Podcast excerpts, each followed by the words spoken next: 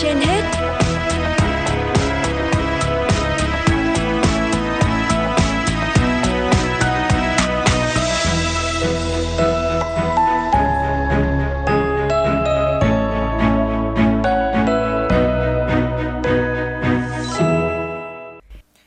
Xin kính chào quý vị thính giả đang theo dõi chương trình Sức khỏe trên hết của Đài Phát thanh Truyền hình Hà Nội. Bước đột phá của chương trình phòng chống HIVS tại Việt Nam là đã có 95% người nhiễm HIV tham gia bảo hiểm y tế. Đến nay, Quỹ Bảo hiểm Y tế trung bình chi trả 400 tỷ đồng một năm, trong đó khoảng 200 tỷ đồng cho dịch vụ khám chữa bệnh bảo hiểm y tế và 200 tỷ đồng cho thuốc ARV từ nguồn Quỹ Bảo hiểm Y tế. Theo thống kê của Cục Phòng chống HIVS, Bộ Y tế, năm 2022, ước tính số ca nhiễm HIV trên cả nước hiện là 242.000 ca, trong đó riêng 9 tháng đầu năm 2022 đã phát hiện 9.025 ca nhiễm mới, tích lũy số ca nhiễm HIVS tử vong đến nay là 112.368 ca, trong đó riêng 9 tháng đầu năm nay có 1.378 ca tử vong.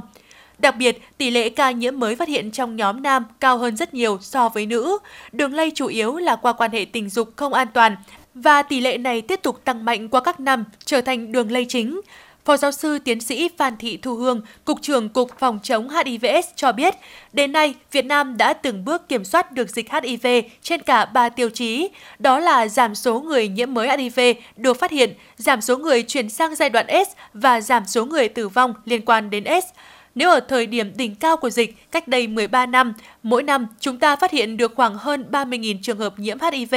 và khoảng 10.000 trường hợp tử vong liên quan đến HIVS, thì đến nay có thời điểm chúng ta đã giảm tỷ lệ này xuống chỉ còn tương ứng với 1 phần 3 số ca mắc mới và 1 phần 5 số ca tử vong so với thời kỳ dịch đỉnh cao. Việt Nam đã giữ vững tỷ lệ nhiễm HIV trong cộng đồng dân cư luôn ở mức dưới 0,3%. Đây là những con số rất ấn tượng, nói lên sự cam kết chính trị mạnh mẽ cũng như sự vào cuộc của cả hệ thống chính trị ở Việt Nam. À, thấy rằng là một cái cái điều rất là quan ngại khi các em ở cái lứa tuổi à, rất là trẻ à, thậm chí là chỉ vừa rời rời cái trường cấp 3 của mình. À, vì ngay sau khi rời trường cấp 3 thì các em có thể đi học nghề hoặc là đi tìm công ăn việc làm đến cái tuổi được à, đi làm ở các cái thành phố lớn và vào các cái khu công nghiệp hay là chuyển lên các trường đại học. Và thậm chí chúng tôi đã có những cái nhóm để chúng tôi phát hiện được những cái người nhiễm HIV vừa vào các cái trường đại học. Ngoài ra thì chúng tôi uh, thấy rằng là cái nhóm trẻ này uh, cần phải được có cái sự quan tâm đầy đủ từ ghế nhà trường cấp 3 À, thậm chí là từ những cái năm cuối của cấp 2 để hiểu biết được và trước khi rời khỏi ghế nhà trường để tiếp cận với những cái môi trường mới thì có thể được um, dự phòng uh, từ hiểu biết về kiến thức được biết được các biện pháp dự phòng tốt hơn cũng như là dự phòng được cho bản thân mình à, năm nay thì chủ đề công tác phòng chống HIVS chúng tôi tập trung nhiều hơn vào nhóm thanh niên và chính vì vậy chúng tôi cũng đã tham mưu cho Bộ trưởng Bộ Y tế để chọn cái chủ đề là chấm dứt dịch AIDS thanh niên sẵn sàng.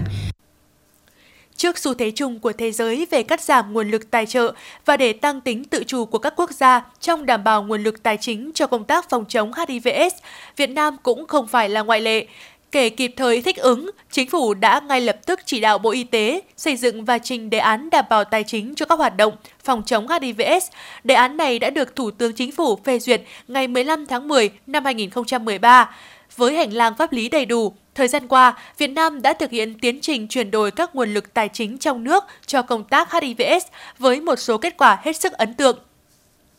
tỷ trọng các nguồn tài chính trong nước đã tăng lên tới hơn 51%, trong đó tỷ trọng ngân sách địa phương phân bổ cho phòng chống HIVS không ngừng tăng lên qua các năm. Bước đột phá của chương trình phòng chống HIVS tại Việt Nam là đã có 95% người nhiễm HIV tham gia bảo hiểm y tế, tăng gấp 2 lần trong vòng 5 năm. Đến nay, Quỹ Bảo hiểm Y tế trung bình chi trả 400 tỷ đồng một năm, trong đó khoảng 200 tỷ đồng cho dịch vụ khám chữa bệnh bảo hiểm y tế và 200 tỷ đồng cho thuốc ARV từ nguồn quỹ bảo hiểm y tế.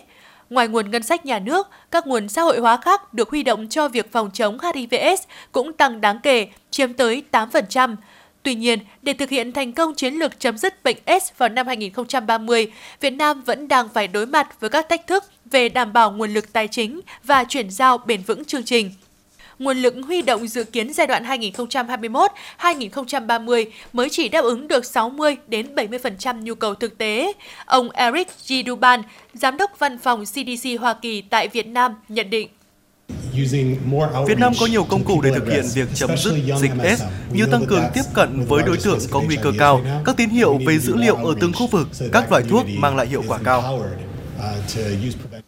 Theo các chuyên gia, để huy động nguồn lực hiện nay, chúng ta cần tập trung vào các nguồn như duy trì phân bổ ngân sách trung ương, sử dụng ngân sách địa phương, mở rộng chi trả của quỹ bảo hiểm y tế, tiếp tục huy động viện trợ quốc tế. Trong đó, nhóm giải pháp trọng tâm là tăng cường sự tham gia của khu vực tư nhân, thực hiện mua sắm dịch vụ phòng chống HIVS từ các tổ chức xã hội, tăng cường các giải pháp điều phối, phân bổ, sử dụng hiệu quả, tiết kiệm các nguồn lực, thiết lập chuỗi cung ứng linh hoạt, sẵn sàng – khu vực tư nhân sẽ là giải pháp mới, đột phá. Khu vực này cũng đang ngày càng thể hiện vai trò quan trọng trong công tác phòng chống HIVS. Để tăng cường huy động từ nguồn này, cần có hành lang pháp lý để khối tư nhân có thể tham gia đầu tư, thậm chí cần cơ chế ưu đãi thuế phù hợp. Bộ Y tế cũng giao Cục Phòng chống HIVS phối hợp với các vụ, cục có liên quan trong bộ, tế trình chính phủ, cơ chế và hành lang pháp lý, thực hiện mua sắm dịch vụ phòng chống HIVS từ các tổ chức cộng đồng, tăng cường sự tham gia của các khu vực tư nhân trong đầu tư